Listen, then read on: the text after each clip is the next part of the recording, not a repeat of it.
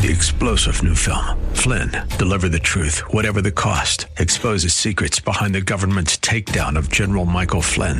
Flynn knew what the intel world had been up to. He ordered the first audit of the use of contractors. This set off alarm bells. He told the truth. He was the most dangerous person for Donald Trump to hire. They had to get rid of Flynn. Flynn, deliver the truth, whatever the cost. Available now. Watch it today. Go to salemnow.com. Salemnow.com. The Cal Thomas Commentary is brought to you by Values Through Media. Now, here's syndicated columnist Cal Thomas. Are you tired of the bickering and name calling that constitutes so much of Washington political rhetoric these days?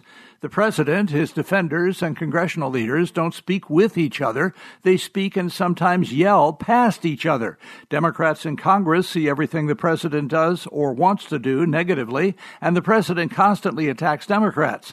This is what divided and highly partisan government looks like. The founders wanted to avoid political parties, but it didn't take long for them to be formed. Political parties are about winning elections, not doing what promotes the general welfare. America has become so dysfunctional because our government no longer lives within its constitutional boundaries, running up massive debt that will likely never be repaid. All most of them do is spend, spend, spend, and borrow, borrow, borrow, focusing on the next election and their careers.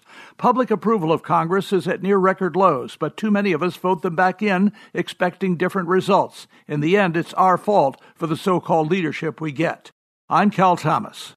For a free copy of today's commentary, visit calthomas.com or write us at Values Through Media, P.O. Box 373340, Key Largo, Florida 33037. That's P.O. Box 373340, Key Largo, Florida 33037. Please specify the date and subject. Your tax deductible gifts to Values Through Media help support us. Listen again next time for the Cal Thomas Commentary.